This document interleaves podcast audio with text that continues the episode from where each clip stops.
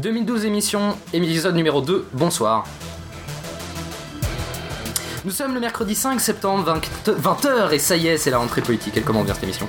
Rentrée en fanfare pour Martine Aubry, a-t-elle euh, terminé, à peine a-t-elle terminé les universités du PS qu'elle sera à Marseille pour s'autoproclamer présidente de la sécurité et contester la politique de Claude Guéant, alors que ce dernier intronise un nouveau préfet de police? Une action surprise, coup de poing, loin du style réservé de l'ex-patronne du PS. On voit des similitudes avec l'attitude de Ségolène Royal et on peut se demander si ce n'est pas l'énergie du désespoir qui la guide, vu que Martine Aubry est mal placée dans les primaires socialistes. De l'autre côté, c'est la rentrée toute pourrie pour Berlusconi, déjà pas très haut dans les sondages. Le Cancelliere a déclaré en off que l'Italie était un pays de merde et qu'il voulait quitter. Cette déclaration devrait normalement précipiter ses plans. L'équipe de cette émission est composée de Greg, salut Salut Oula, je t'entends pas très bien.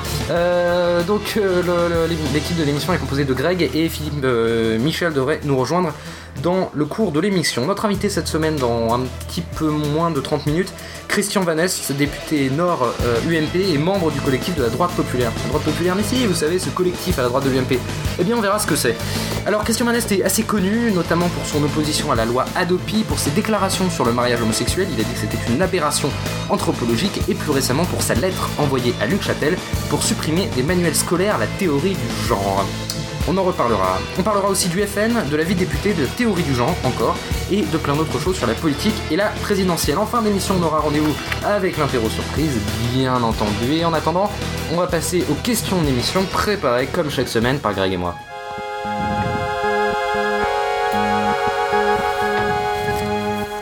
Euh, donc Greg, c'est à toi de commencer par ta question sur l'actualité. Eh ben, ma question euh, d'actualité sera euh, est-ce qu'on va connaître à l'UMP l'arlésienne de la division que connaît le PS Et je pense même que cette question, on pourra même la reposer à, à Christian Van Est qui pourra aussi nous donner son, son avis à ce sujet-là.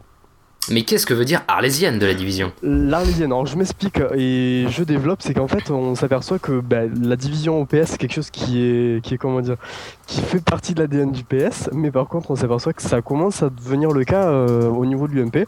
Euh, on s'est aperçu que le, comment dire, le campus UMP de cette année était émaillé de pas mal d'événements dont, euh, dont les sorties assez remarquées de Raffarin qui avait décidé de ne plus participer au déjeuner de la majorité, si j'ai bien compris.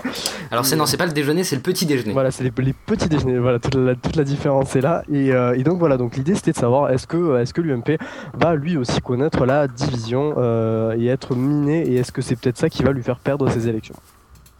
Alors, la question est intéressante, euh, puisque on va juste, enfin, à mon avis, il est nécessaire de faire un rappel des faits. Tu disais d'abord, bon, que le PS euh, est, euh, alors, il y en a un qui a un son trop fort, ou c'est moi? Bah, c'est moi qui a un son trop fort.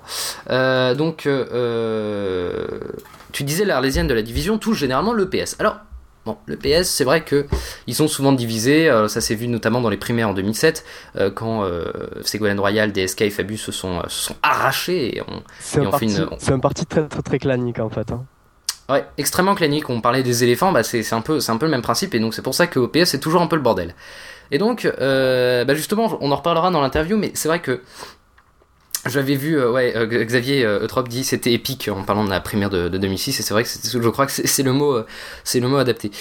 donc dans, Libération, il y a, y a un, encadré qui dit le critiquer le président n'est plus un tabou à droite et c'est vrai que c'est un peu l'impression que j'ai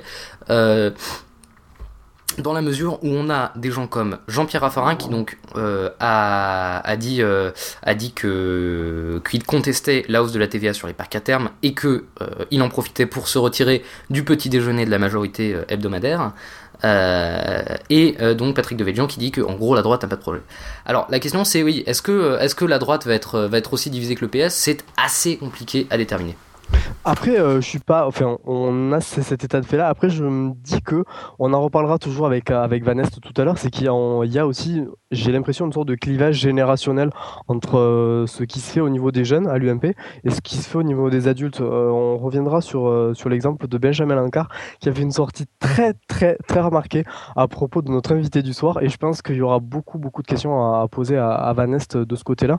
Donc je me dis finalement, oui, est-ce qu'on n'arrive pas à un moment donné à, à des clivages générationnels à des clivages idéologiques par rapport à ce qu'il y a, parce que c'est vrai qu'il y a des, quand même pas mal de de comment dire de personnes à droite qui sont à droite, d'autres qui penchent vraiment beaucoup vers l'extrême droite de par leur discours, de par leur façon de voir les choses. Après, il y a forcément des personnes plutôt conservatrices, d'autres beaucoup plus modérées, etc., etc. Et est-ce que du coup, bah, toutes ces comment dire, toutes ces composantes de l'UMP vont pas à un moment donné s'exacerber et, faire que l'UMP va, va comment dire, va, va imploser? Enfin, imploser, c'est peut-être un grand mot, mais euh, on se dit que ça pourrait, euh, ça pourrait amener euh, l'UMP ouais, à perdre des élections, quoi. Alors l'UMP pourrait imploser, c'est bah, justement euh, Philippe vient de nous rejoindre. Salut. Bonjour. Salut Philippe. Euh, alors donc la question, on va le rappeler, le, l'UMP va-t-il connaître l'arlésienne de la division C'est l'expression de Greg. Euh, en gros, le PS, l'UMP va-t-il se diviser comme le PS, le PS est divisé précédemment? On l'a vu avec l'expérience du, campus de l'UMP. Qu'est-ce que tu en penses bah écoute, moi ce que j'en pense, c'est que ce qu'on a vu dans l'actualité récemment avec l'affaire l'affaire Raffarin. Euh, bon, c'est un épisode politique. Euh, la droite restera euh, soudée le, moment où, officiellement Nicolas Sarkozy lancera sa candidature. Bon, de temps en temps, que ce soit la, droite populaire, que ce soit Raffarin, d'autant plus que quelque part, euh, je pense qu'il a quelques amertumes euh, parce qu'il n'a pas obtenu ce qu'il voulait auprès de, son président. Non, non, j'ai pas trop d'inquiétude concernant le, risque d'implosion. Euh, le risque d'implosion, il pourrait venir éventuellement de gros ténors de l'actuelle majorité. je pense en, particulier s'il y avait un problème avec Fillon ou Juppé. Mais je pense qu'ils sont derrière le président. Ils sont derrière le président, ils soutiennent la candidature de, Sarkozy Oui, oui, oui, oui. Moi, je pense que là, ça y est, ils, sont, ils se préparent, à, ils se préparent à la bataille. Ils sont, il faut qu'ils se montrent. Raffarin, c'est pour montrer qu'il existe. Donc, c'est, c'est un, c'est un événement dans le microcosme de l'UMP euh, où il veut, et c'est un doux euphémisme, peser de tout son poids pour montrer qu'il euh, existe et qu'il fait partie de la majorité et qu'il fait partie euh, des barons de, la, de la classe politique de l'UMP. Je pense que quelque part, tous ces, tous ces, ces classiques, quand ils voient des comme Morizet, quand ils voient les jeunes loups leur passer devant, ils n'aiment pas trop. Donc c'est un rappel au président qu'il existe. Greg le problème, c'est qu'en fait, là, on parle de, de, ouais, de, de l'UMP, mais en fait, il y a aussi dans les composantes de l'UMP, enfin, dans les composantes qui gravitent autour de l'UMP, il y a la droite populaire, dont, dont est issu euh, Christian Vanès, qui va arriver tout à l'heure. Et, euh, et, en fait, là aussi, en fait, il y, a pas mal de, comment dire, de, de soucis entre, bah, entre toutes ces composantes de l'UMP, et on s'en aperçoit. Enfin, là, très récemment, il y a, y a euh, comment dire, il y a Yves Gégaud qui a, qui a critiqué justement la droite populaire et qui disait que bah, la droite populaire s'attaquait à, à, tout ce qui est, tout ce qui est différent, euh, enfin sous-entendu tout ce que euh, tout ce que propose l'UMP donc c'est un peu c'est un peu problématique. Et donc du coup euh, on peut se demander si justement tous ces petits partis là vont pas justement ben, tout détruire la, la, comment dire l'unité voulue par l'UMP à terme pour les élections quoi. Et s'ils vont pas justement au lieu de les, les, soutenir plutôt là entre guillemets les descendre voilà c'était pas euh, Libération qui avait titré il y a, il y a, quelques semaines euh, 6J l'UMP Je cite beaucoup Libération, beaucoup trop. euh, pour revenir à la remarque de Greg, euh, faut, pas, faut, faut, faire attention au choix euh, de son vocabulaire. attention, la droite populaire n'est pas un parti. Hein, ils sont dans l'UMP et ils le disent haut et fort. En revanche, ils sont à la droite de l'UMP. Euh, pourquoi? Parce que tout simplement, ils vont essayer de ratisser sur les terres du Front National. Donc, pour revenir à la question de départ, c'était bien euh, euh, concernant l'analyse que l'on peut faire aujourd'hui de la situation de l'UMP. Aujourd'hui, ils vont élargir le spectre de leur, de leur conquête. tu as la droite populaire qui va essayer de euh, de revenir sur des questions qui sont importantes euh, pour l'électorat de droite, que sont la sécurité, la question de l'immigration, euh, le patriotisme, et puis essayer de, ramener une partie de l'électorat de l'extrême de l'extrême droite. Et puis, je dirais que tu, as la, la droite derrière le président qui va être, je dirais, tout azimut en allant du centre gauche avec son électorat qui lui est acquis. je dis pas simplement aujourd'hui les, sarkozystes, parce que je ne sais pas ce que ça veut dire qu'un sarkozyste. Je suis pas sûr que Fillon se prétendrait sarkozyste. Je pense pas que même Juppé se prétendrait sarkozyste eux, ils se prétendent tous euh, les héritiers du gaullisme. Euh, personnellement, euh, je pense qu'ils l'ont quelque peu détourné. Donc, non, je, pense qu'ils vont, le jour où officiellement on aura les signes de la candidature de Sarkozy, tout le monde sera derrière. Est-ce qu'il y a juste un autre choix pour l'UMP Parce que j'ai pas l'impression qu'ils aient vraiment le choix. Bah, en fait, euh, Sarkozy, c'est pour eux, c'est quand même le candidat pas providentiel, mais bon, il a quand même toutes les chances de, rassembler.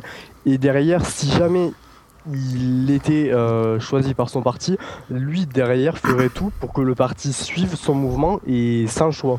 C'est-à-dire sans choix de discuter, de critiquer, de, euh, de tout ça. Donc du coup, en fait, finalement, oui, je pense que pour, euh, pour l'UMP, le seul choix c'est celui-là. Après, il y aurait eu à penser peut-être et éventuellement, euh, j'allais dire Dominique de Villepin, certains diront entre guillemets lol, mais, mais je pense pas que ça soit aujourd'hui une possibilité pour l'UMP de, penser à Dominique de Villepin, vu qu'il d'ailleurs qu'il a quitté le parti tout simplement, ou et qu'il a laissé lancer République Solidaire.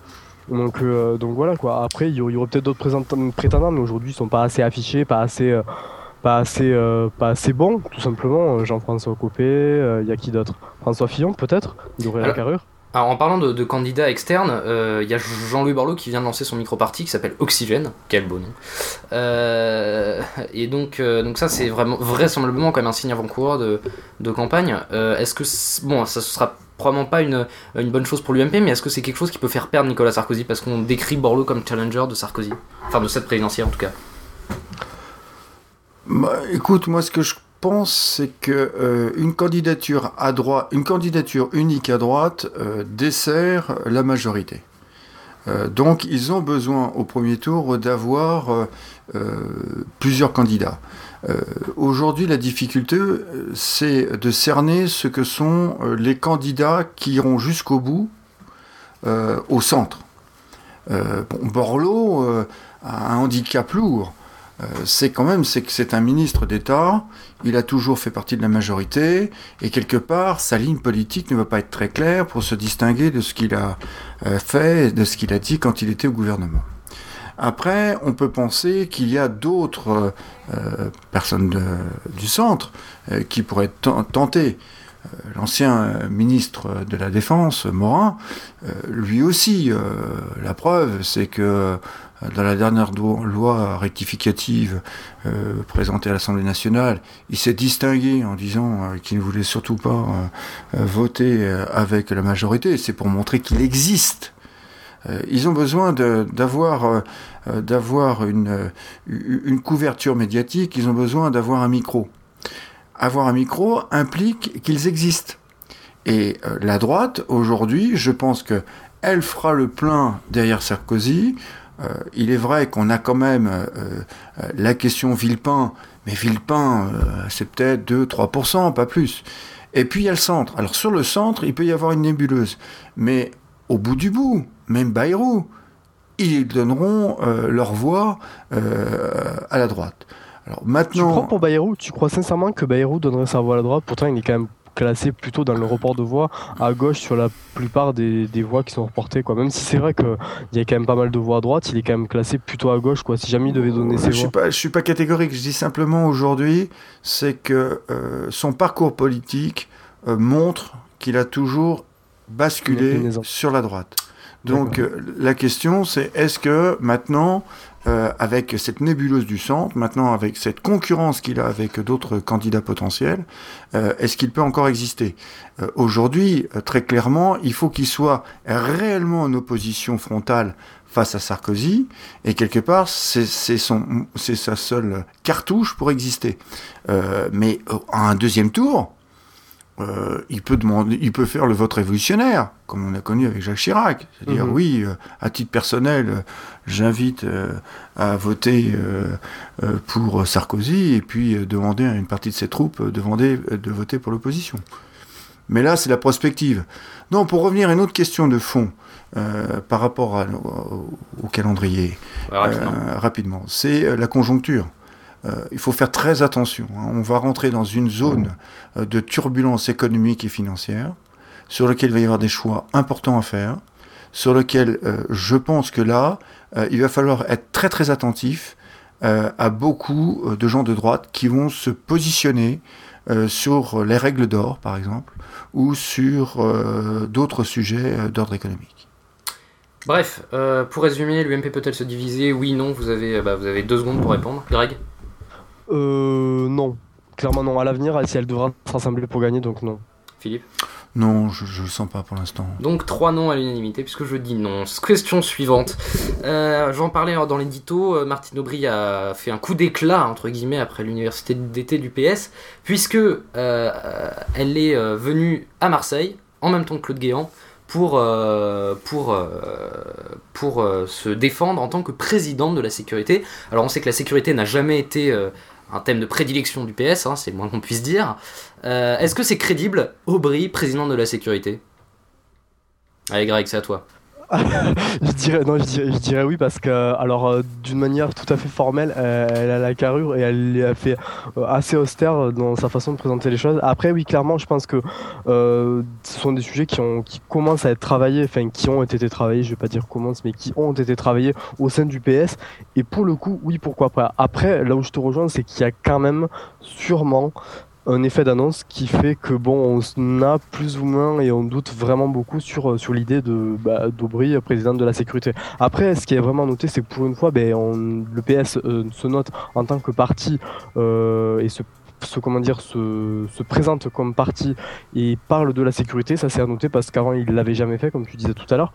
Euh, et, voilà, mais je pense que oui, c'est quand même assez crédible. Quoi. Après, il faut voir dans les propositions, euh, c'est ce que propose, c'est ce que critique toujours la droite, mais à, voir, c'est surtout les propositions que, fait la Martine Aubry autour de la sécurité qui, euh, aura et qui des choses enfin, ces propositions là devront être vraiment scrupuleusement regardées voilà c'est un coup médiatique c'est un coup médiatique de la part d'Aubry parce que en fait euh, la question sécuritaire n'a jamais été euh, dans euh, dans son dans son corpus politique. la question sécuritaire, c'est une question qui est large et je pense qu'elle a travaillé beaucoup. Elle s'est toujours présentée comme étant à la fois pour la prévention et bien évidemment éventuellement la répression quand il le faut. Euh, je pense que tout simplement c'était de coller à l'actualité avec le, déplacement de Guérin. Euh, d'autre part, il euh, faut jamais oublier, et moi j'y suis extrêmement sensible, c'est l'opinion publique. L'opinion publique, derrière l'opinion publique, il y a des électeurs et il y a la question sécuritaire. La question sécuritaire, c'est que on constate aujourd'hui sur la question de la responsabilité des pouvoirs publics, et en particulier euh, de Nicolas Sarkozy. Nicolas Sarkozy n'est ni plus ni moins que le président qui a été ministre de l'Intérieur, qui est donc celui qui a été le, plus en, phase euh, avec le volet répressif, euh, le Karcher, la, la, guerre aux bandes. Mais c'est le même parallèlement qui supprime 18 000 postes de policiers et gendarmes. Donc quelque part, je pense que l'opinion aujourd'hui, euh, dans l'image qu'elle a euh, de, Sarkozy, c'est que il nous a dit beaucoup de choses, et entre autres sur la sécurité, et entre autres aujourd'hui, malheureusement, euh, nous avons de plus en plus de délinquance. Et maintenant, pour revenir à la question c'était euh, le coup de Aubry. Euh, moi, je suis extrêmement euh, réservé, pour pas dire plus, concernant le comportement de Aubry sur ce genre de questions. Il ne faut pas sauter sur l'actualité parce qu'il y a un ministre de l'Intérieur qui se déplace à Marseille pour installer un nouveau préfet, pour dire bah, je vais faire un, contre-interview pour montrer que moi aussi j'ai des, des réponses à la question sécuritaire. Mais est-ce que c'est pas aussi une volonté de draguer l'électorat de Valls? Parce que, aux dernières nouvelles, c'est quand même le seul qui, dans les primaires, a parlé un petit peu de la sécurité. Euh, est-ce que c'est pas une volonté de, récupérer, euh, de récupérer un peu de ses électeurs? Mais euh, si tu regardes aujourd'hui ce que traduisent les, médias, Val serait sur la question d'être le plus sur la question économique peut-être le plus libéral et sur la question de la sécurité le plus répressif. Je pense que c'est, je, pense pas que ce soit que ce soit à ce niveau-là qu'il faut le traiter. Les, les, candidats socialistes, tous les candidats socialistes, ont un corpus concernant la question de la sécurité. Le corpus, il est extrêmement simple. C'est qu'il y a la loi, on respecte la loi. Euh, la prévention, il faut la faire très tôt, à l'école, proche des habitants. Et derrière, quand il y a des délits, on juge, on condamne, c'est le volet répressif. On ne peut pas le distinguer l'un sans l'autre. Et que ce soit Manuel Valls ou que ce soit euh, euh, Martine Aubry, euh, un socialiste aujourd'hui ne peut pas distinguer le volet répressif du, du volet euh, préventif. C'est ce que fait Martine Aubry. Assez d'accord avec toi. Assez d'accord avec toi. C'est ce que justement elle dit, ce que tu disais Léo, c'est qu'en fait sur son, enfin, elle dans sa volonté, c'est vraiment de reprendre le volet de la sécurité à zéro et en fait de revoir en fait toutes les solutions qu'on peut trouver pour justement régler ce problème avec un principe euh, simple, c'est qu'en fait tout acte d'incivilité ou de délinquance doit entraîner une sanction rapide, proportionnée et juste. Dixit euh, martinaubry.fr. Voilà. donc en fait ça, je pense que là c'est clair. En fait, c'est que l'idée c'est de remettre tout à plat et de tout revoir mais euh, de faire que la justice soit euh, d'une part euh, rapide, forcément, vu que c'est aujourd'hui, il y a un réel besoin d'une justice qui soit peut-être beaucoup plus rapide sur certains types d'incivilités, d'autres beaucoup plus, beaucoup plus peut-être beaucoup plus longues, parce que ça nécessite ben, un travail de, comment dire d'enquête, un travail de justice aussi. et donc il y a une autre partie, un autre volet aussi, c'est qu'il faut que ce soit aussi une justice juste, qui soit pas complètement démesurée sur certains, sur certains aspects. Voilà. Euh, bon, pour résumer, Martine euh, tu veux ajouter quelque chose? Non, non, euh, moi je suis, je suis d'accord avec. Hein, la question de la sécurité est trop importante pour aujourd'hui nier. Je pense que tous les candidats socialistes se doivent de traiter la question de la sécurité, non pas sous l'angle simplement de la répression, mais sur un tandem qui est la prévention et la, répression. Maintenant, une, question qui, qui, me taraude hein, depuis... Attends, deux, secondes. La, question, on va, va, y arriver deux, deux secondes juste après. Pour résumer, Aubry président de la sécurité, possible ou pas possible Greg? Euh, Tout à fait, tout à fait possible. Philippe? Oui, bien sûr. Bon, moi je, suis un peu plus réservé quand même. Parce que bon, c'est pas que c'est pas que c'est difficile à faire passer pour l'électorat de gauche de faire euh, des mesures répressives, mais j'ai l'impression qu'elle veut plus insister sur les mesures répressives que ses, que ses prédécesseurs. Philippe, c'est ta question. Oui, ma, question, elle, malheureusement, elle pourrait être euh, hebdomadaire. Euh, moi, je, sens arriver la crise financière, euh, la crise euh, qui va vraiment secouer le monde économique et au niveau international, et les impacts au niveau de la France. Je, crains que c'est comme un, tsunami. Hein. on a eu 2008, le tsunami est arrivé, on a vu les dégâts. bon bah voilà, on, était en train de réparer. Et en fait, on est en train de s'apercevoir euh, ce qu'on appelle un peu facilement la dictature des marchés, euh, c'est que le modèle libéral euh, a ses limites et on est arrivé à cette deuxième crise. et je vois que dans le périmètre de l'Europe, là, ça secoue très très fort. ça secoue sur la Grèce. je pense que c'est le, le, chaînon faible du dispositif. Et je pense que la question grecque sera une question européenne et impactera les finances françaises. Quand je dis les finances françaises, c'est pas simplement l'État, c'est pas simplement les citoyens, c'est aussi nos banques. Nos banques vont recevoir, vont avoir de plein fouet à l'impact euh, si euh, demain euh, il y a banqueroute de la Grèce. Et je pense que là, l'Europe est, vraiment malmenée. C'est ce que tout à l'heure je, disais concernant la conjoncture. Un événement qui, qui aujourd'hui n'est n'est pas vraiment d'actualité parce qu'on on le parle comme ça, mais c'est pas en première de, euh, des journaux. On, on, on, parle tout à l'heure de, on parlait tout à l'heure de, de qui se déplace à, à Marseille. Euh, vraiment, la crise économique euh, est, est, quelque chose qui, à mon avis, est la question centrale dans les semaines qui vont venir. Et donc la question, la- ta question, c'est, c'est ju- c'était juste un commentaire là. Ah non, non, moi ma question, est-ce qu'il va y avoir un, crack économique modèle 2008, voire plus fort C'est plus une question que c'est plus une question économique que politique, mais elle n'en est pas pour moi inintéressante. Greg, c'est, bah, c'est à toi le mur. hein. c'est violent, là. De, de devoir répondre comme ça. Euh, à vrai dire, en fait, je, je t'avoue que j'ose même pas y penser parce que déjà ça fait peur. Euh, voilà, faut, faut être franc aussi parfois. Mais, euh, mais j'ai assez confiance. Euh, J'aimerais que cette confiance soit partagée.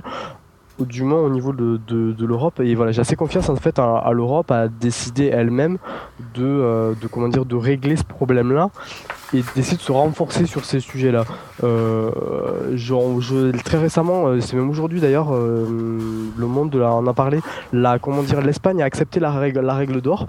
Exact. Donc euh, il y a quand même, il y a quand même, comment dire, un mouvement qui s'opère pour bah, essayer de, de ralentir, de, ouais, de ralentir le- le- le- l'inéluctable, de, de ralentir le, le- le- le tsunami qui va arriver. Alors on essaie de construire des petits murets, mais est-ce que, est-ce que ça va suffire face, face au raz de marée qui pourrait éventuellement arriver? Ça, ça on ne sait pas. Mais par contre, politiquement, euh, nous on le sait, on va devoir se serrer la ceinture, clairement. Il faut que ça soit le cas pour tout le monde, euh, que ce soit population comme nous. Comme les mais riches. aussi- non, mais je veux dire comme les instances qui nous représentent, comme, euh, comme, comme les riches qui décident aussi de, de- de donner. Mais c'est très bien qu'elles donnent, qu'elles donnent. Mais de toute façon, est-ce que ça suffira? Euh, On peut pas, je veux dire, c'est pas l'argent qu'on va donner tous les, tout- comment dire, tous les, tous les patrons qui suffira à combler les milliards, les, les, euh, les milliards qui, qui manquent sur toutes les, et les milliards de dettes de tous les pays, quoi. Donc, euh, est-ce que on pourrait pas envisager, je sais pas moi, de, de, de- d'effacer la dette pour tous les pays J'en sais rien. Euh, mais D'effacer ouais, la dette de tous les pays, ouais, ça, ça risque d'être sympa, ouais. Non, mais alors, euh, Justement, moi. Ah, attends, Fifi. Ouais. Oui, ça euh, pourrait remettre, ça pourrait remettre, ça pourrait remettre l'économie à plat. Et essayer de, de, de repartir sur un, sur un, ah, je vais dire, un ordre économique nouveau euh, où on ne mettrait pas forcément le capital en premier. Alors, Rêvons. euh, pourquoi, pourquoi je, je- je dis que, que cette question, qui n'est pas simplement économique, mais politique, surtout dans la perspective des élections présidentielles, est quelque chose d'important, c'est que cette fameuse règle d'or, quand on regarde comment se, se sont positionnés, parce que c'est quand même euh, le sujet central, comment se sont positionnés euh, les candidats socialistes, euh, ils ont tous dit ah ben on est pour la règle d'or. C'est il faut revenir à un équilibre budgétaire. Mais en revanche, nous ne voterons pas la règle d'or. Donc c'est très difficile d'expliquer un Français. Quand je dis un Français, c'est pas que c'est un bœuf, c'est pas que c'est quelqu'un qui ignore euh, ce qu'est euh, la politique ou ce qu'est euh, l'économie. C'est que lui, il constate que tous les jours, il a des problèmes de revenus, il a des problèmes de chômage, il a des problèmes de logement. Bref, la situation se détériore. Et aujourd'hui, la seule chose qui nous est proposée, c'est la règle d'or sur lesquels les socialistes, et je, pense que là on, fait peut-être euh, je parle de, la gauche, fait une erreur, en tout cas le Parti socialiste fera une erreur, c'est euh, euh, de se positionner contre. Pourquoi? Parce que contre, ça voudrait dire que nous laisserions filer les déficits, nous ignorerions la situation économique, Bref, euh, que nous ne pourrions pas aujourd'hui discuter de, la question économique avec, euh, avec l'État et son premier représentant, euh, qui est Nicolas Sarkozy. Autant, je pense que là, il faut qu'il y ait un débat contradictoire fort.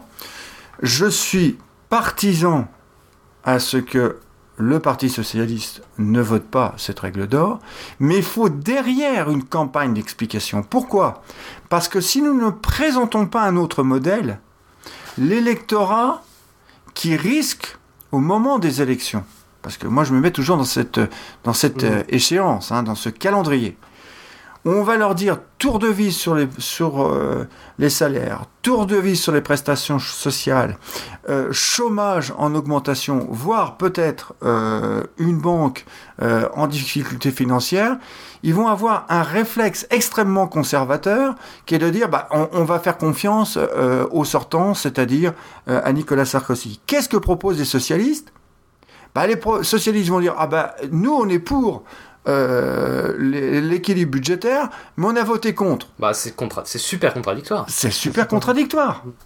Donc, quelque part, il faut qu'il y ait une campagne euh, des candidats avec euh, une simplification de leur position en précisant que ce qui nous arrive, c'est de la responsabilité de l'État et sur lequel euh, je pense qu'en termes de réflexion politique, il faut que la gauche, il faut que le Parti socialiste soit capable de dire il y a un autre modèle. Mmh. On, est, on ne doit pas se satisfaire d'être euh, simplement les, euh, non pas les fossoyeurs, mais en tout cas les infirmiers du système libéral. Aujourd'hui, il y a peut-être un souci aussi, c'est qu'en fait, tous les matins, on se réveille et la seule chose qui, qui aujourd'hui pourrait nous inquiéter, peut nous inquiéter, nous inquiète, c'est en fait d'écouter euh, ça. Alors qu'avant ça, je le, on le faisait pas. C'était d'écouter le, les comment dire les nouvelles du CAC 40 et les nouvelles de toutes les économies, tous les pays et, euh, et, de toutes les bourses de tous les pays. Et ça avant on le faisait pas. Et, en fait le seul moyen qui pourrait, euh, comment dire, à terme, rêvant régler plus ou moins le problème, ça serait peut-être de démanteler ce système-là qui fait que ben, derrière, il y a des agences de notation qui euh, notent toutes les économies de tous les pays euh, et qui fait que ben, du coup, un pays peut se retrouver euh, du jour au lendemain dans la zone rouge sans qu'il ait décidé quoi que ce soit. Et je pense que le Parti Socialiste, par le biais de la voix d'Arnaud Montebourg, avec son concept assez travaillé pour le coup de démondialisation, pourrait être une solution. Je sais pas ce que vous en pensez vous, mais, mais moi je trouve ça pour le coup intéressant. Il y a une tribune d'Aquilino Morel, le, directeur de campagne de, de Montebourg euh, et ancienne plume de Jospin qui a été publiée dans le Monde où il, défend la, démondialisation en disant que elle est euh, surtout pourfendue par des, par des, par des défenseurs du libéralisme, euh, du, d'un libéralisme aux abois, voilà pour, pour le citer.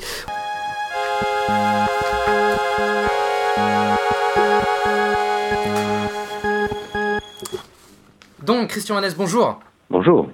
Député UMP du Nord, vous faites partie de la droite populaire. D'ailleurs, on en parle pas mal de cette droite populaire récemment, depuis pas mal de temps maintenant. Hein. C'est un collectif composé de députés qui se situe à la droite de la droite, à la gauche de l'extrême droite.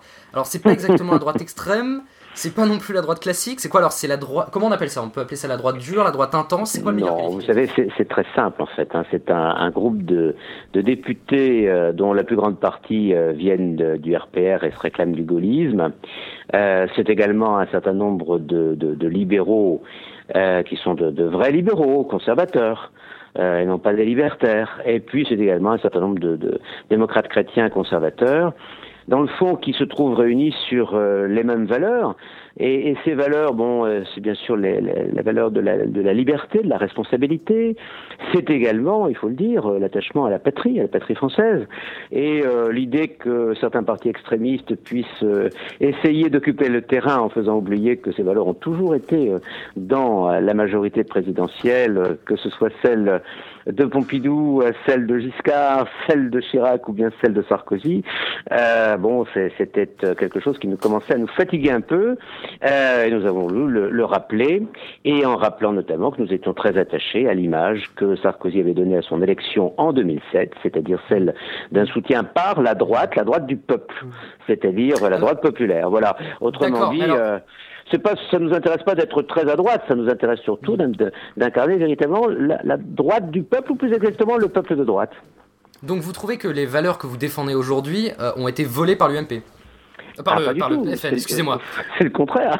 Moi, je pense que ce sont des valeurs qui ont toujours, euh, qui ont toujours existé dans, et qui existent dans tous les, dans tous les grands pays, dans, dans le grand parti de, de, de droite, de, du centre droit, et que euh, il y a eu une, une, certaine dérive qui a fait que, d'une part, il y a un parti qui est né euh, à la droite du RPR ou de l'UMP ensuite, et qui a occupé ce terrain des valeurs, notamment cette valeur importante pour nous du, du patriotisme, et qu'ensuite il faut le dire aussi, euh, il y a eu une sorte de, recentrage euh, de l'UMP, euh, d'absorption du RPR par, par l'UDF, qui a dans le fond un peu émasculé les, idées les plus fortes qu'il y avait chez nous. Alors en parlant des, des liens entre UMP et FN, vous à la droite populaire n'excluez pas une alliance, voire ah, il n'y a aucune idée d'alliance, non, non, aucune idée d'alliance. Vous savez, le, nos votes ont été extrêmement clairs. Euh, nous, nous sommes pour le scrutin uninominal, c'est-à-dire euh, que nous souhaitons qu'à tous les niveaux, que ce soit au niveau euh, euh local, comme par exemple le regroupement des, cantons et des, régions, euh, il n'y aura plus qu'un seul élu par, circonscription, au-dessus un député par circonscription. On a un peu ramené également les élections européennes à ce niveau-là, pas suffisamment, mais enfin, l'idée c'est que des personnes soient élues par des personnes. Lorsque ces personnes se représentent, ce sont des personnes qu'on élit et non pas des gens qui ont été choisis par un appareil de parti pour figurer à une certaine place dans une liste qui sera élue dans l'anonymat le plus complet.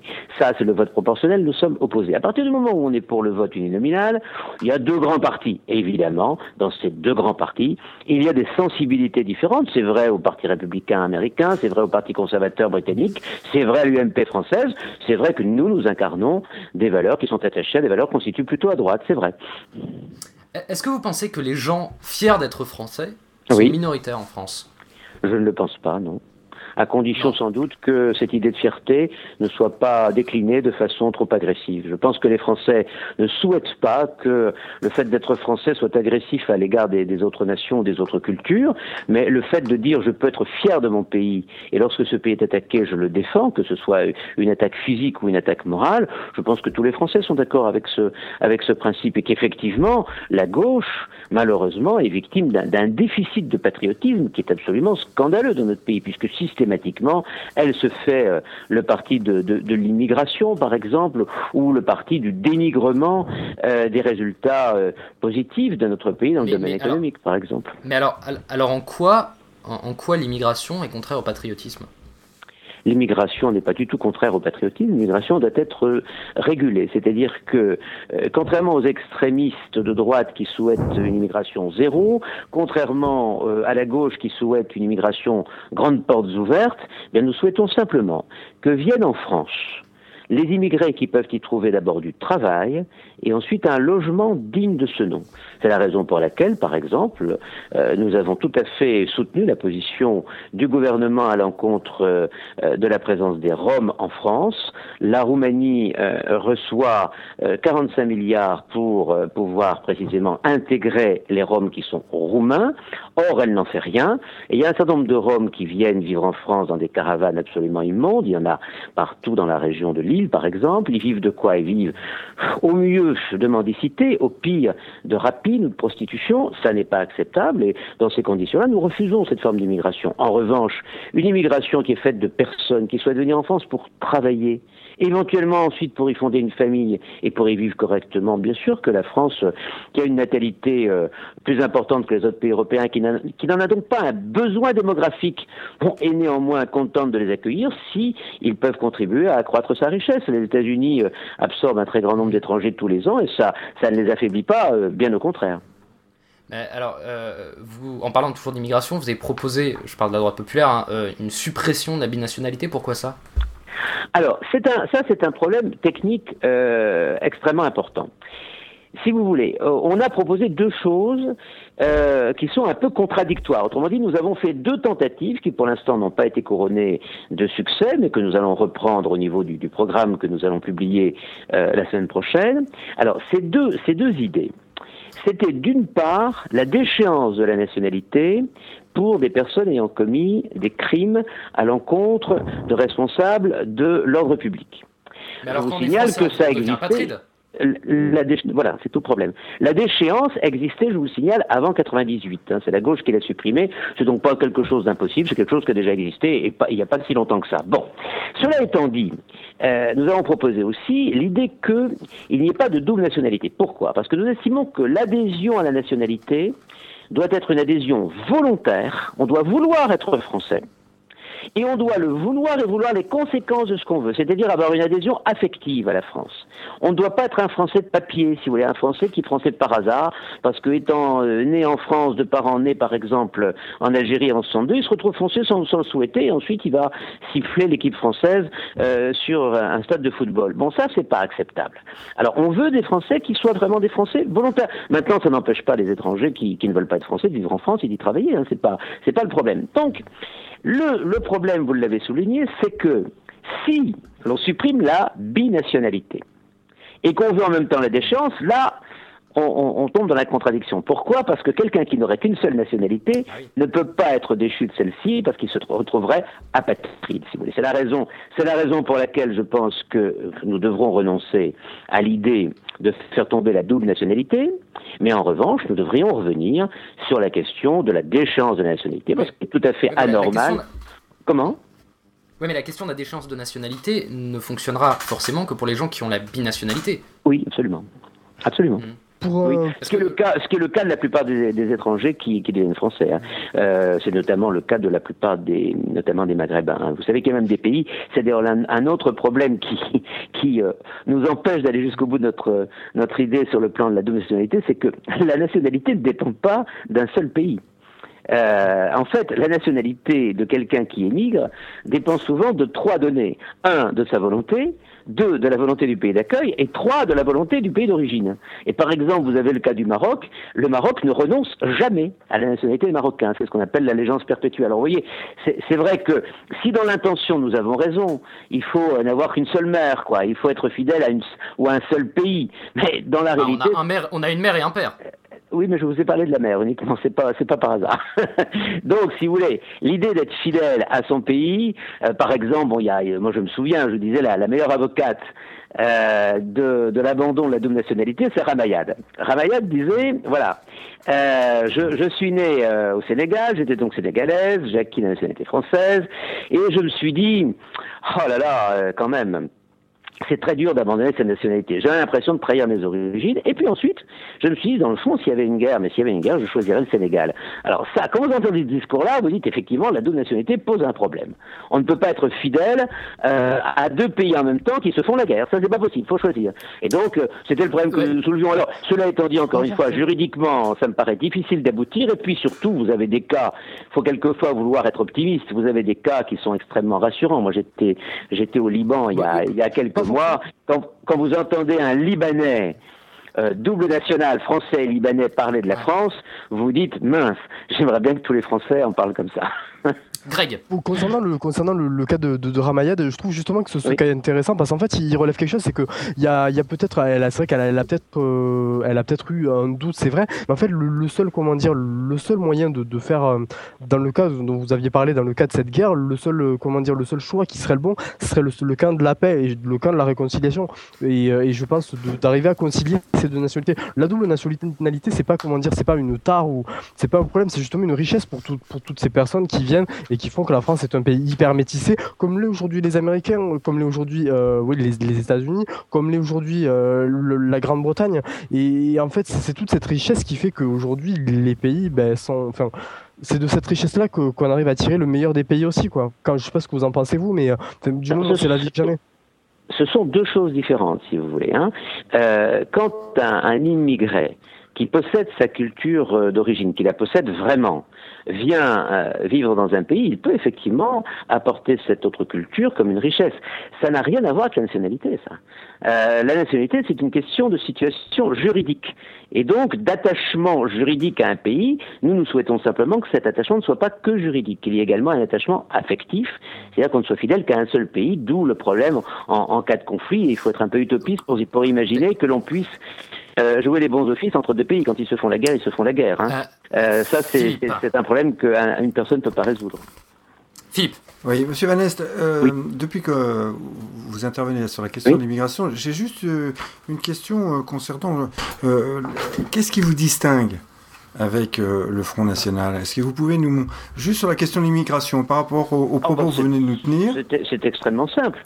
C'est le problème de, du refus de l'immigration et de, de, de l'opposition systématique euh, aux immigrés, alors que nous, notre position est extrêmement claire.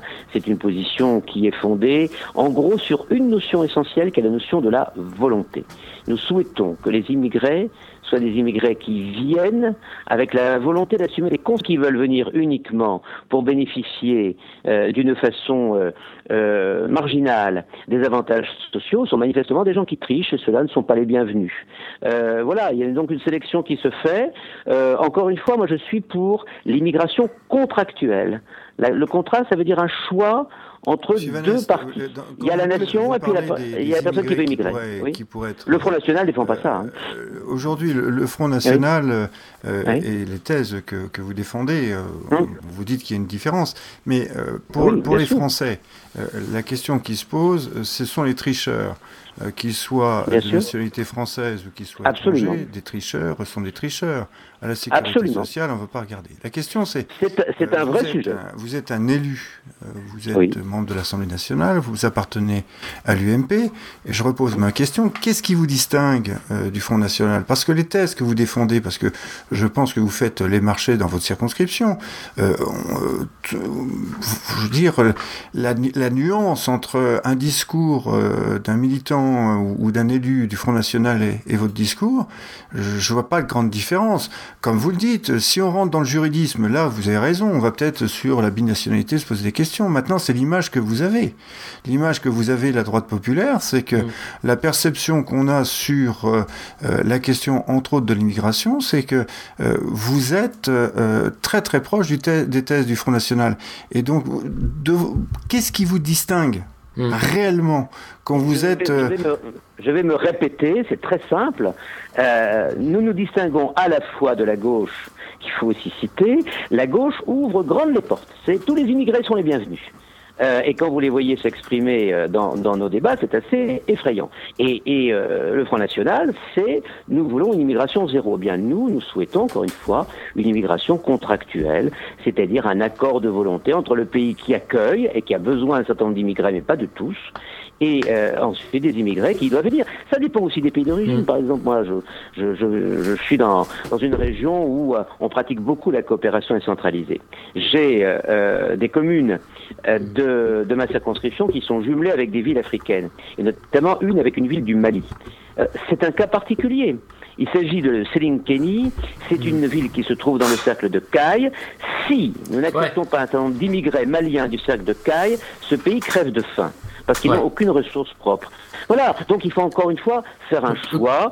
Les, les gens qui parlent français, qui peuvent venir travailler en France, euh, dont le travail servira au pays d'origine, sont les bienvenus.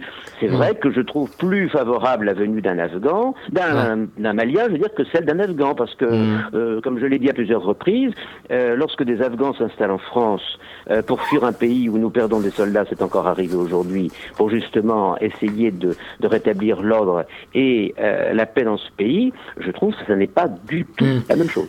C'est un sujet euh, rapidement, Greg.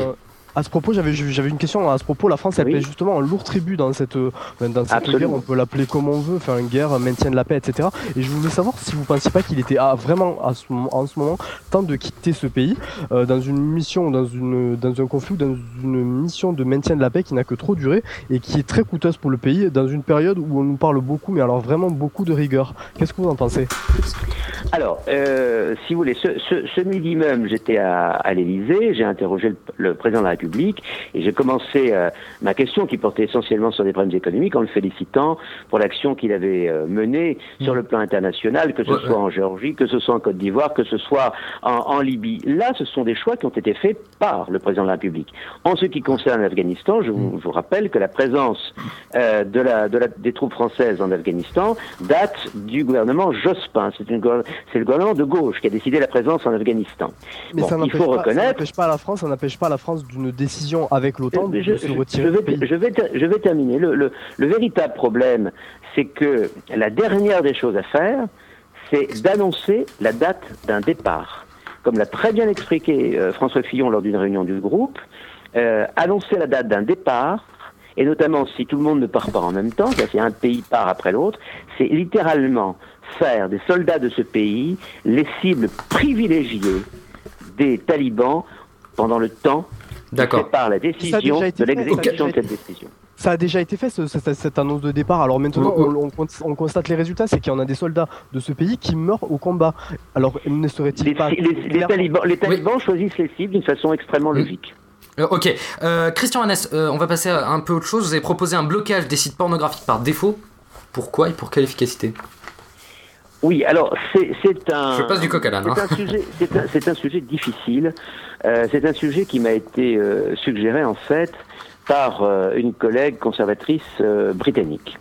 Le problème est le suivant. On a beaucoup parlé en effet de certains sites pédophiles et la question là a été traitée avec toute la vigueur qui était nécessaire. Il y a un second problème, c'est que certains sites pornographiques sont accessibles par des enfants, par des adolescents, et comme le dit très très bien Ruffo, le psychologue, cela entraîne euh, une véritable détérioration du comportement et de la psychologie de ceux qui subissent l'addiction euh, à, ces images.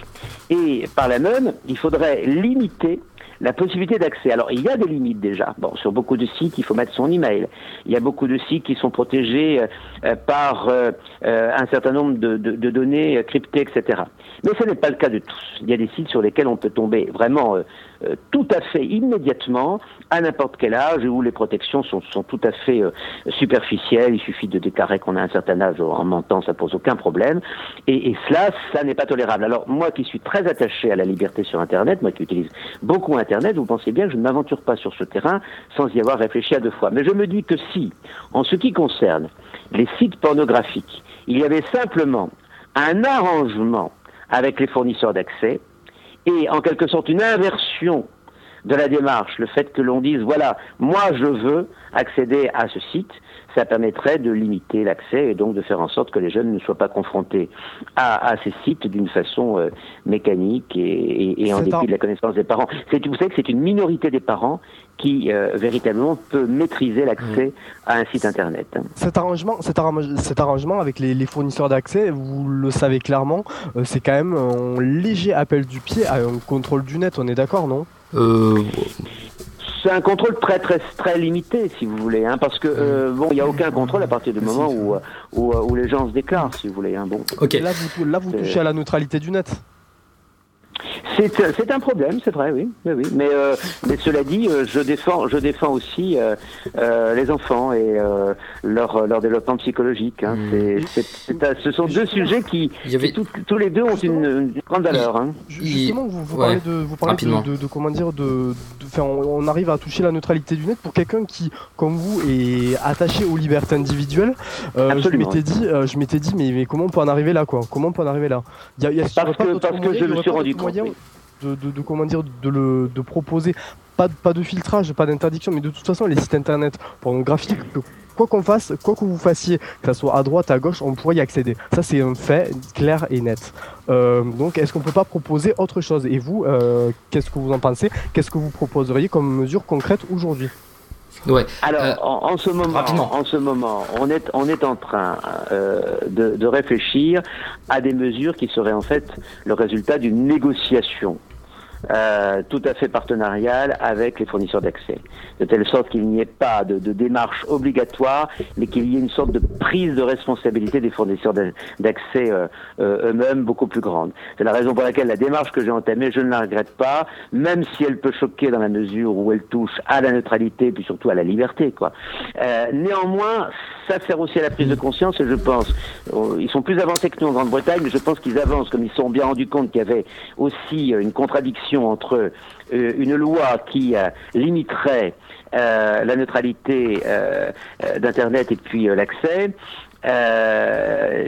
notamment, il y a une contradiction avec les, l'Europe, hein, avec les, lois européennes. Hein. Hmm. Donc, si vous voulez, on, marche plutôt vers un, vers un accord. Hein. Ouais, en, continuant de parler d'Internet, malheureusement, on est obligé d'aller un peu vite. vous avez voté contre la loi d'Opi, vous êtes un des seuls à l'UMP. Qu'est-ce que vous proposez à la place? Est-ce que vous vous rangez par exemple du côté des partisans de la, licence globale pour citer Martine Aubry et François Hollande? Ah pas du tout, pas du tout, pas du tout, pas du tout. Non, moi j'avais j'avais depuis euh, depuis très longtemps euh, euh, été vacciné sur cette question, notamment par par Joël de René, hein, qui m'avait dit que la la régulation. moi, vous savez, au point de départ, j'étais j'étais en fait en charge de la loi De la loi d'Adici, ouais. Voilà. Et donc moi, dans un premier temps, mon, mon petit soldat, j'avais développé euh, au contraire les DRM. Bon, jusqu'au moment où je me suis rendu compte, et c'est pas vous que je vais le, le, le, démontrer, que en fait, euh, toutes les mesures de protection sont en fait euh, extrêmement contournables et, superficielles, et que d'autre part, ça introduit une dimension de, de, contrôle qui ne correspond pas, dans le fond, à, à, l'esprit qui règne sur le net, quoi. Hein mmh.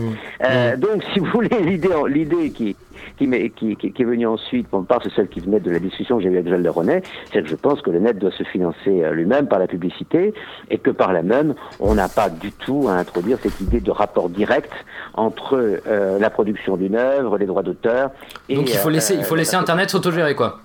Il faut laisser par exemple Deezer et Spotify s'autogérer. D'accord. D'une certaine manière, oui. Alors, on va, revenir sur les. Je suis pas euh, sur le plan économique, je suis pas libéral par hasard. Hmm. on va revenir sur les questions de société tout à l'heure. Alors, vous faites partie, Christian Manès, de 24 groupes d'études à l'Assemblée nationale. Euh, vous faites comment pour gérer tout ça avec la vie politique, les lois à voter, les circonscriptions à gérer? Moi, je dors peu. Ah oui? Vous êtes comme Jacques Attali, vous n'arrivez pas à dormir? Comment? Mais c'est quoi exactement un groupe d'études en fait?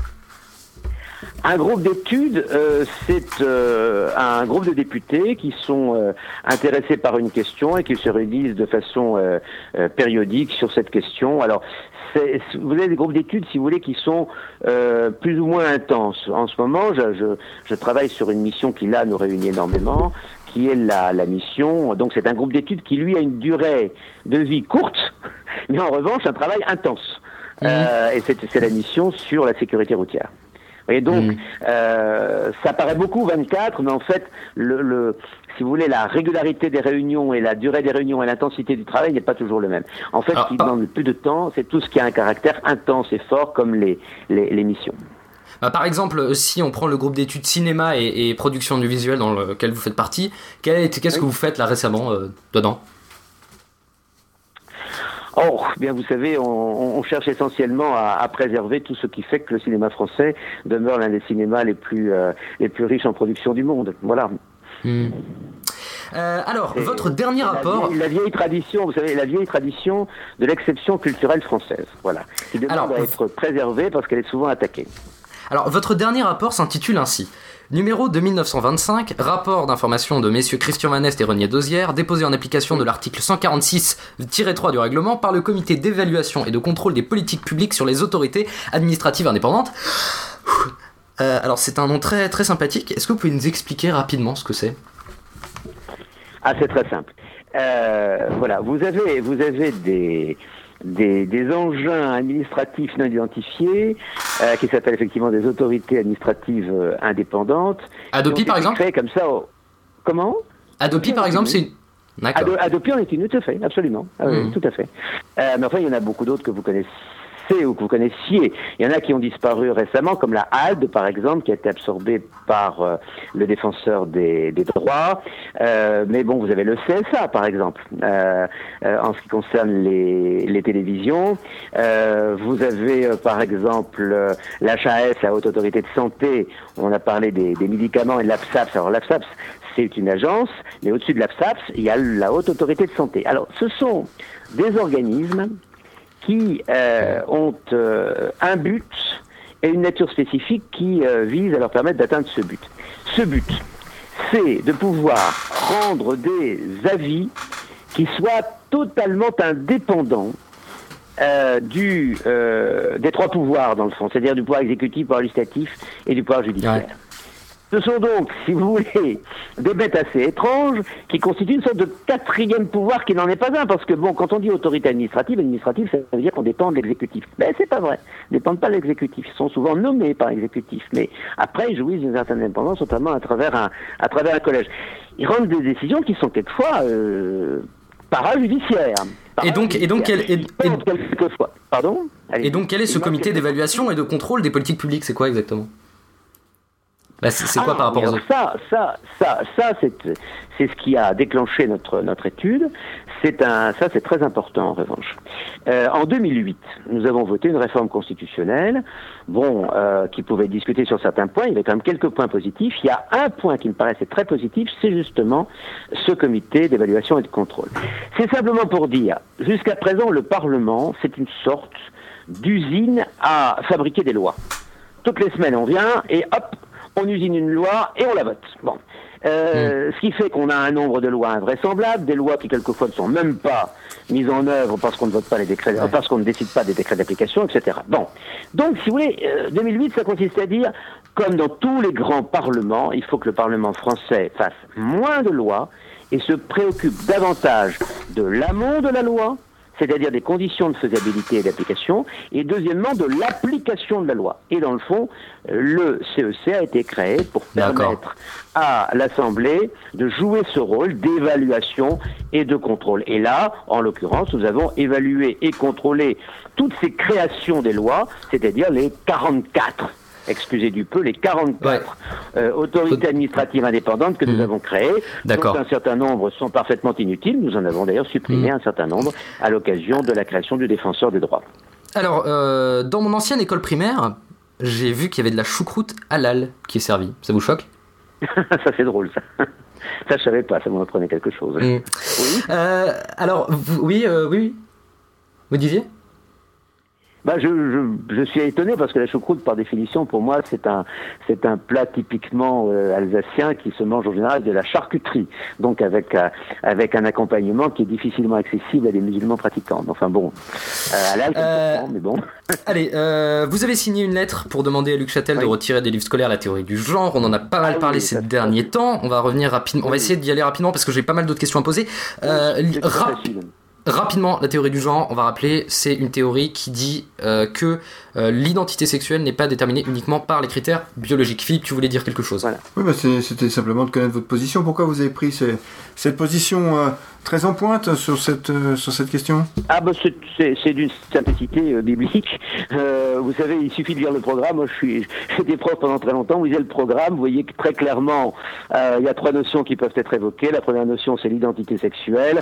Et en SVT, c'est-à-dire sciences et vie de la Terre, il est demandé d'étudier, bien sûr, les, les substrats biologiques de l'identité sexuelle, parce que l'identité sexuelle, homme-femme, c'est du XX et XY, c'est effectivement biologique. Ensuite, il n'est pas interdit de évoquer le rôle sexuel en montrant bien que les places qui sont données, les rôles qui sont à assumer par les hommes et par les femmes dépendent de la construction sociale, c'est-à-dire des sociétés. Et enfin, il y a l'orientation sexuelle, c'est-à-dire le choix euh, du partenaire sexuel qui est purement psychologique et qui appartient à la vie intime. Si vous lisez le programme, vous vous rendez bien compte que manifestement ce troisième point n'a pas à figurer dans l'enseignement, mais simplement être mentionné pour dire ne confondez pas orientation et identité, ça n'a strictement rien à voir. La théorie du genre consiste précisément à inverser complètement tout ce que je viens de vous dire, c'est-à-dire à confondre orientation identité, rôle, etc., à prétendre que l'identité est une construction sociale et à prétendre effectivement qu'il n'y a pas deux sexes, hommes et femmes, ce qui est simplement le bon sens, mais plusieurs genres euh, en confondant grammaire et biologie. Donc, Alors attendez, attendez, attendez, moi moi, j'avais entendu. C'est une thèse parfaitement idéologique qui n'a absolument rien à faire dans, dans l'enseignement scientifique. En tant que professeur de philosophie, en revanche, je peux vous dire que je n'aurais pas du tout gêné d'en discuter avec des élèves en philosophie. Mais il faut bien placer les choses. On n'a pas à en parler en sciences et vie de la Terre et on n'a pas non plus à transformer, parce que c'est pas le programme qui est en cause. Ce sont les ouvrages, ce sont les manuels. On n'a pas à transformer, comme le fait Bordas, par exemple, un manuel en outil de propagande en faveur de l'homosexualité. Mais, mais euh, euh, attends, à ce propos-là, pour, alors concrètement, pour ou contre le mariage gay Dites-le nous pour ou contre Ah oui, bah ça c'est. Oh non, non, attends, on y, on y, reviendra après, on y reviendra après. Attendez, ah, on y reviendra après. Euh, la question, moi, la question que je voulais vous poser, c'est là, j'ai l'impression que vous êtes en train de condamner la disproportion entre ce qui est marqué dans les programmes et ce qu'il y a dans les bouquins. Euh, moi, j'avais entendu un, un, un, une connaissance qui disait, qui était contre la théorie du genre et qui disait, en gros, ceci, t'as des couilles, t'es un mec. Est-ce que vous êtes pour cette, euh, cette opinion-là? Excusez-moi, je vous ai pas compris. Il y a, y a une connaissance. Alors, il y a deux choses. Première chose, j'ai l'impression, mais vous, vous direz si vous, si vous êtes d'accord avec ce que je dis, que plus que la théorie du genre, vous êtes en train de pointer la disproportion entre ce qu'il y a dans les programmes, enfin la différence entre ce qu'il y a dans les programmes et ce qu'il y a dans les bouquins. Euh, par ailleurs, moi j'ai entendu. Euh, soyons, soyons clairs, c'est très simple. En tant que parlementaire, moi ce que je critique, c'est le fait que les ouvrages ne respectent pas, mais même dénaturent, les programmes. Ensuite, si vous voulez, si on discute de façon plus euh, philosophique en quelque sorte, je pense que la théorie du genre est une idéologie absolument infondée scientifiquement et mmh. qu'on peut facilement euh, la démolir et que le rôle qu'on lui donne actuellement euh, dans les médias et autres est absolument disproportionné. Mais enfin, ça c'est l'objet d'une discussion, c'est pas l'objet d'une mise en garde. Ok, alors, je le disais en introduction, vous êtes connu pour votre déclaration sur le mariage que vous avez qualifié d'aberration anthropologique. Vous êtes tristement connu, c'est un peu dommage qu'on vous connaisse que pour ça. Et alors quand j'ai annoncé que vous étiez mon invité, une des premières réactions d'un internaute qui a été de vous décrire comme un, euh, comme un raciste homophobe. Est-ce que vous regrettez que cette image vous colle à la peau? Oui, moi ça me, ça me déplaît énormément, si vous voulez, parce que euh, ça, montre vraiment le, manque d'information et même quelquefois la bêtise euh, et l'étroitesse d'esprit de certaines personnes.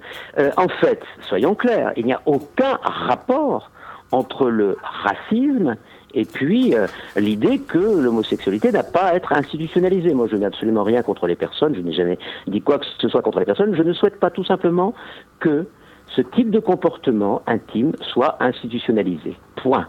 Ça s'arrête là. Et d'une certaine manière, et d'une certaine manière, le fait de refuser quelqu'un d'un autre sexe que le sien, c'est ce qui s'apparente pour moi davantage au racisme que le fait de dire il y a des comportements qui manifestement. Non, mais sur, sur l'homophobie, sur l'homophobie. social et non pas être valorisé. Point.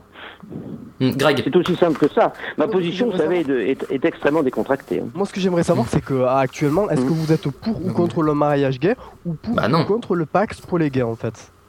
Non, mais c'est très simple. Moi, je ne souhaite aucune espèce d'institutionnalisation euh, de lien entre des personnes du même sexe. C'est un lien intime, c'est un lien qui appartient à l'affection, à la psychologie, qui ne concerne absolument en rien l'État. L'État doit se préoccuper de la famille qui réunit un homme, une femme, qui font des enfants et qui ainsi permettent de continuer la vie nationale. Mais cette position-là, mais cette, votre position-là, elle gêne vraiment au sein de votre parti Je m'aperçois là aujourd'hui. Non, pas du tout, absolument pas. C'est la position. C'est la position largement majoritaire. Mais, mais, mais, attendez, mais monsieur Benjamin Lancard, euh, qui est comment dire, président des jeunes populaires, a quand même clairement appelé euh, à votre, au fait que vous ne soyez plus à l'UMP. attendez, attendez, attendez, attendez, on va pas, on ne va pas partir sur ce terrain-là. Attendez, il faut quand même remettre les choses en place là. Monsieur Lancard, qui se prévaut d'une responsabilité dont il est parfaitement indigne, vient de publier dans, dans Tétu et également sur un site pornographique que j'ai repéré euh, aujourd'hui même, des propos qui sont tout à fait à l'encontre de tout ce que défend. Monsieur euh, Lancard publie sur un site pornographique. Tout, tout, ce que nous avons, tout ce que nous avons. Euh, ah oui, ah bah ça c'est une première. Au moment du, vote, au moment du vote sur la loi bioéthique, notamment la procréation assistée pour des homosexuels, eh bien tout ceci, euh, Monsieur Lancard le défend. Alors c'est lui qui effectivement se trouve complètement en dehors des idées défendues par l'UMP. L'UMP l'a prouvé en votant exactement comme je l'ai fait contre toutes ces mesures complètement absurdes. Alors en parlant de loi de société, en fait, à ce propos-là, il n'est ah. pas seul et en fait c'est comme une proposition qui est, qui, est qui est comment dire qui est partagée par pas mal de jeunes. Est-ce que vous pensez-vous qu'il y a quand même un fossé générationnel sur ces questions-là? Il y a, il y a peut-être un problème de, de, génération dans la mesure où il y a des effets de mode, mais manifestement il y a aussi. Ah, c'est un effet de mode le mariage gay. Il y a aussi un problème. Non, mais attendez, laissez-moi terminer. Il y a un problème assez grave. Il y a un problème assez grave de l'intrusion du lobby gay dans l'UMP et notamment chez les jeunes de l'UMP. Euh, j'ai d'ailleurs, j'ai d'ailleurs euh, euh, appelé à plusieurs reprises le secrétaire général du mouvement euh, à faire attention à ce phénomène. Manifestement, ça ne correspond pas du tout au problème que les jeunes se posent de nos jours. Vous savez, le problème des jeunes de nos jours, c'est le travail à l'issue d'une formation correcte. Le problème de l'homosexualité est tout à fait secondaire par rapport à ça. Mais tout à fait, mais c'est un Non, non, non, non, non, non, on va, on va, on va passer, on va passer à un autre sujet. Euh, rapidement, euh, vous répondez juste en oui ou non, Monsieur Van Est. Est-ce qu'il faut revenir sur la loi Veil? Allez. Ah, personnellement, je pense que c'est un sujet qui n'est pas, qui n'est pas du tout d'actualité. Qui n'est pas du tout d'actualité. Euh, qu'est-ce que vous répondez aux tous pourris en vogue? C'est malheureusement une formule qui, euh, qui me touche beaucoup parce que je considère que souvent les politiques ne donnent pas l'exemple.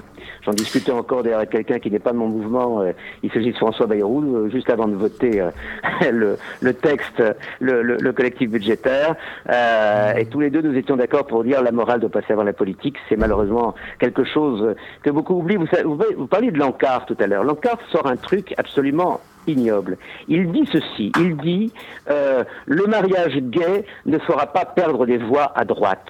Autrement dit, il confond la politique avec le marché électoral. On ne défend une idée que si elle fait ou elle ne fait pas des voix. Personnellement, ce n'est pas du tout ma conception de la politique. Moi, j'estime que lorsqu'on défend des valeurs, on les défend envers et contre tout, c'est-à-dire au mmh. prix de la défaite, et ça m'est arrivé.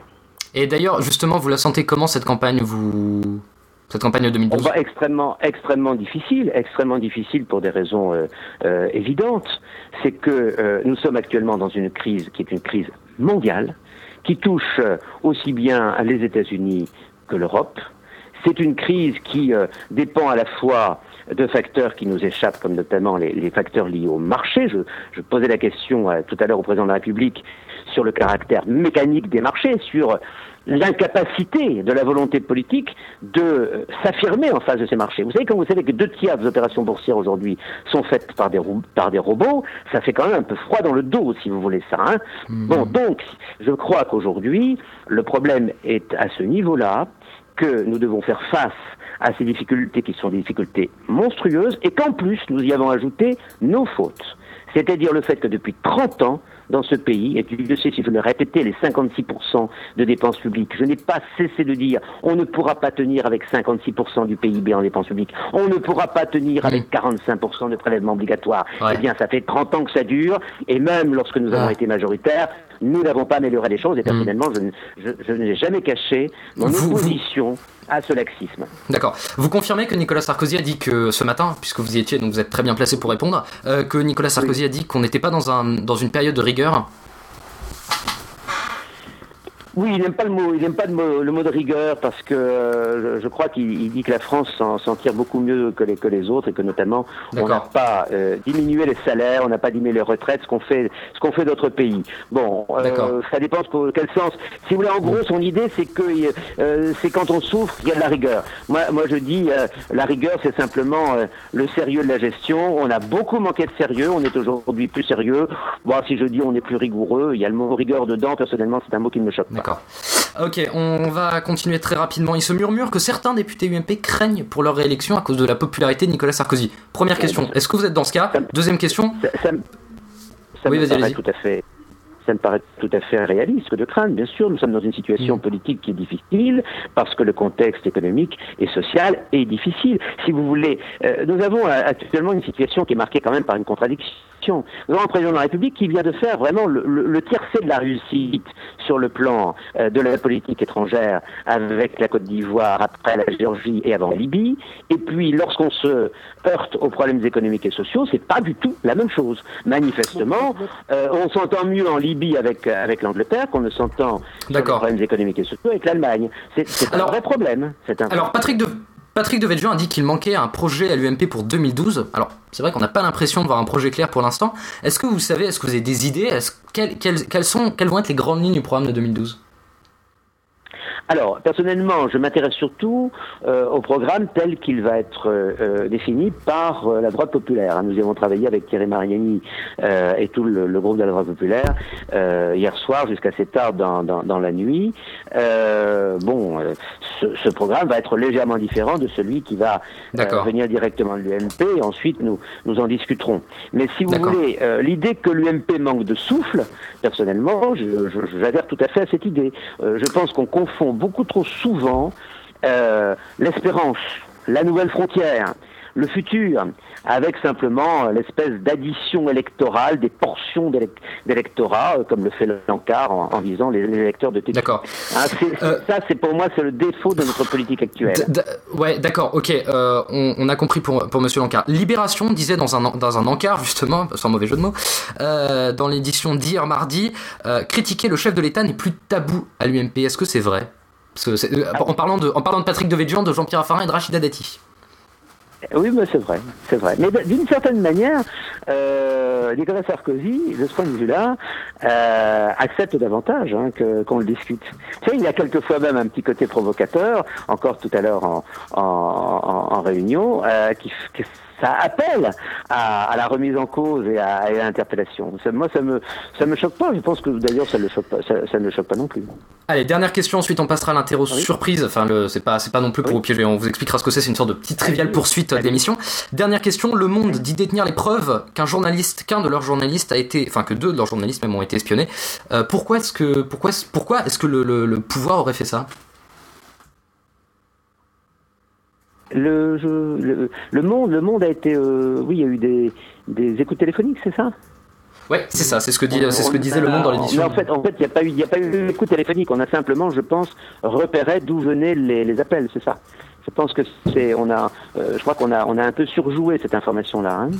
En tout cas, en tout cas, personnellement, chaque fois qu'il est question, si vous voulez, d'atteinte euh, à, à, la possibilité pour les journalistes de, de, de, de euh, ce qu'on appelle le respect des sources, si vous voulez, ça, ça me paraît être quelque chose de tout à fait contestable. D'accord. Mitterrand a fait beaucoup plus. Hein. Allez, l'interro surprise, c'est parti.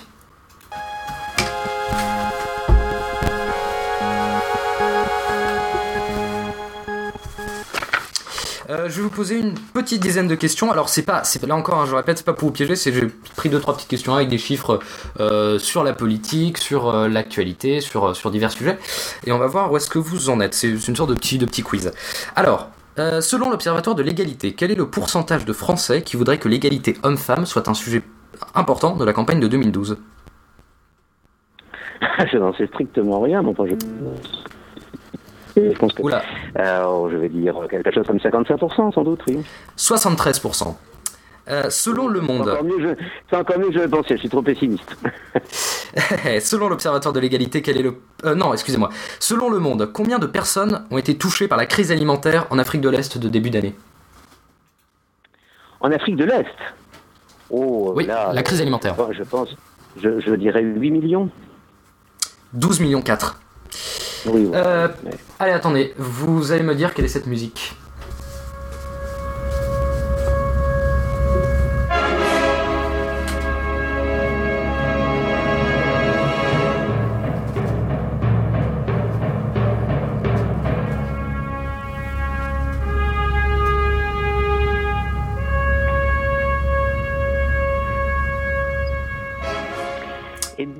C'est une musique qui me c'est une musique qui me rappelle deux choses. C'est une musique qui me rappelle Richard Strauss et ainsi parlait Zarathustra.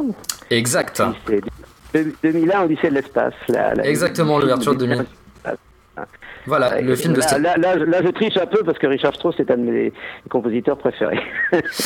Euh, quelle est la partie En parlant de cinéma d'ailleurs, quelle est la particularité de l'adaptation cinématographique de La Guerre des Boutons qui sort en salle le 14 septembre? Oui, il y en a deux qui sortent. Exact c'est ça la particularité, non? C'est qu'il y en a deux. Voilà, c'est ça. Il y en a deux qui sortent. Voilà, c'est la guerre des, guerre des boutons. Il y en a la nouvelle guerre des boutons de Christophe Baratier sortira le 21 Voilà, c'est septembre, donc en plus de la, la guerre des boutons de Yann Samuel. Voilà, qui est Claude Greff? Il y en a deux, oui. Qui est Claude Greff? Excusez-moi, je- je- je- j'entends pas. Oui, qui, quoi? qui est Claude Greff? Ah, bon, c'est une, c'est une amie, c'est, c'est la nouvelle ministre de la Famille. Exact. Combien de jeunes sortent chaque année? Combien de jeunes sortent chaque année sans diplôme du système scolaire? Oh, beaucoup trop. Beaucoup trop. Euh, je pense malheureusement euh, que c'est de, de l'or. Attendez, euh, attendez que je que je, je prenne les chiffres là. Euh, je pense que c'est de l'ordre de 200 000, non? Non, 120 000, 120 000. Quel est le 120 000, montant des avoirs. Quel est le montant total des avoirs libyens bloqués par l'ONU tout récemment? Le montant total des avoirs euh, libyens. Euh, bon, euh, ah, dans tous les pays. Dans Euh, tous les oui, pays exact. Euh, dans Non, mais le, le, le, le glo- le global, global. Global. Oh là là, je sais pas, on a 300 milliards, c'est comme ça, non? Non, 168 milliards, mais c'est quand même assez énorme. Oui, bon.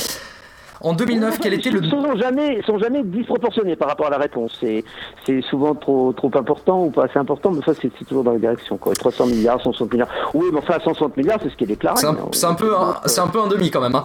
Euh, en 2009, quel était le nombre de pauvres en France selon l'INSEE Alors, le nombre de pauvres en France, euh, je pense que c'était euh, quelque chose, c'était un, c'était un chiffre important. C'était pas 8 millions? Ouais, 8 170 000. Ah, Qu'est-ce que c'est que l'IDH. Qu'est-ce que c'est que l'IDH Qu'est-ce que c'est que l'IDH Je- J'entends pas, excusez-moi. J'entends. Qu'est-ce que l'IDH L'IDH, c'est donc. euh, je ne vois pas. L'Institut. C'est l'indice de développement humain, c'est euh, un- une alternative au PIB. Ah, l'indice de euh, développement humain, oui. euh, Est-ce que, est que comme ça, si je vous dis quel est l'IDH de la France, vous sauriez me le donner? Excusez-moi, mais je vous entends de plus en plus mal. Allez, Oula, euh, si je vous donne l'IDH de la France, est-ce que vous sauriez me le donner? L'idéal, c'est ça?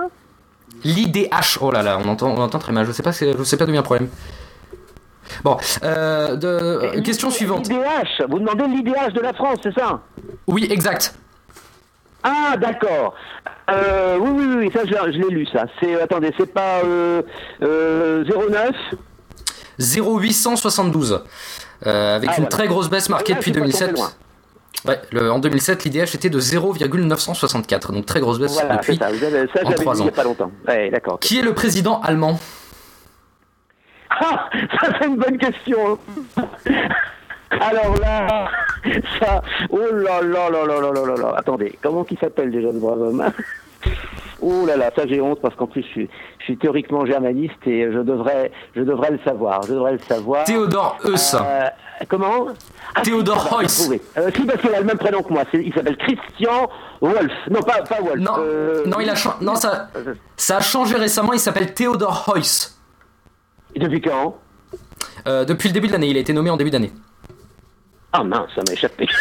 Alors, euh, puisque vous êtes... Le président en Allemagne, ne sert pas grand-chose.